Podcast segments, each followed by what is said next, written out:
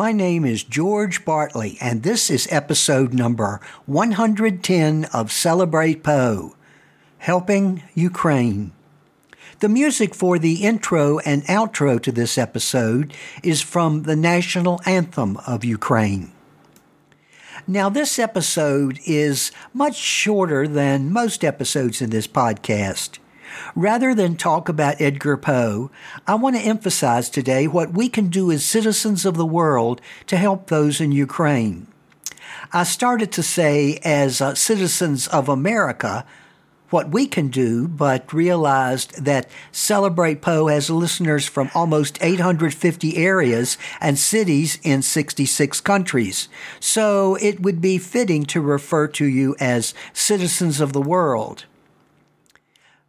Much of the world's attention is centered on the horrible atrocities that Russia is causing in Ukraine, killing thousands of people, destroying the country, and terrorizing the world with dangerous threats.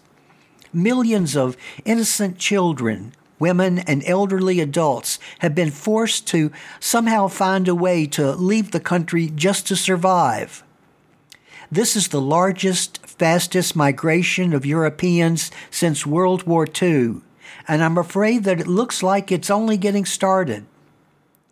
Millions of people have lost everything their homes, their possessions, everything they have worked for. And many have lost parents, husbands, wives, children, friends, and those they love. And while I'm saying this, the latest news reports say that the Russian forces are just several miles outside the capital city of Kiev. Now, my original plans were to do several episodes regarding Poe's youth.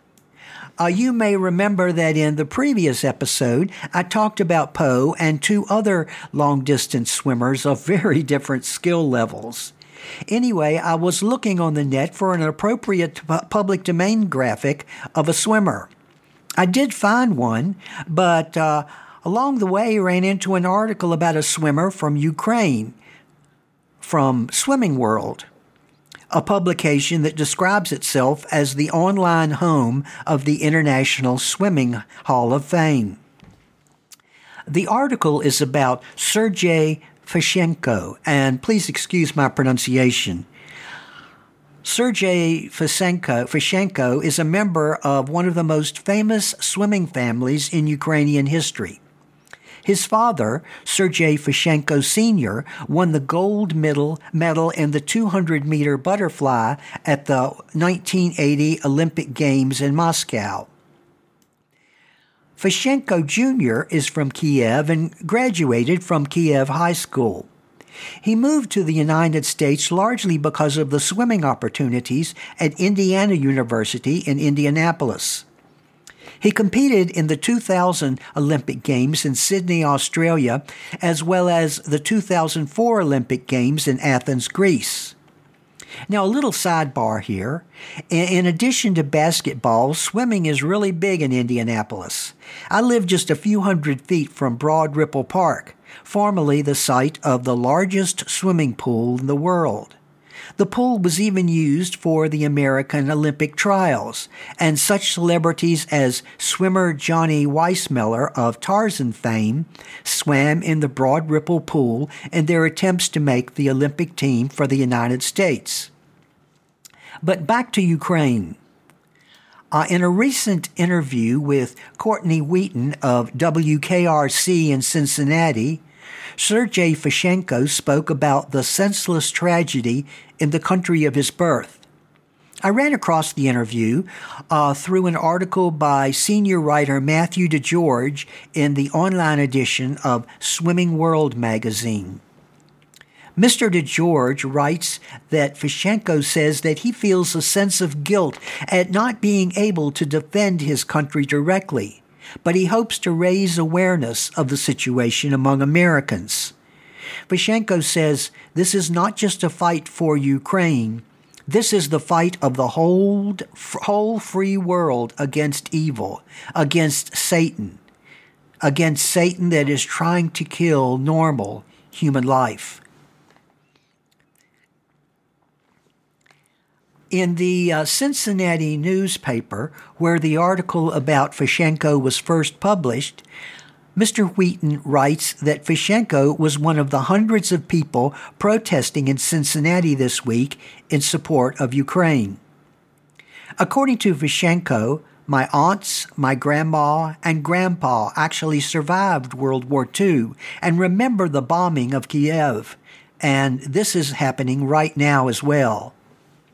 Even though the Olympic swimmer left his country to come to Indiana University years ago, he still tries to keep close ties to his home. In the article, he was also quoted as saying, I see a lot of death. Even as we speak, Kharkov is being bombed with rocket, launchers.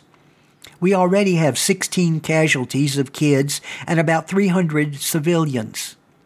This is not just a fight for Ukraine.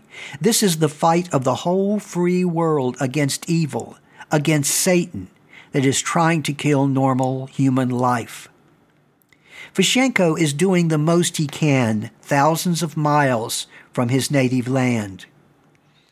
The article ends with a list of reputable charities where you and I can donate to help Ukraine as well as other disaster situations.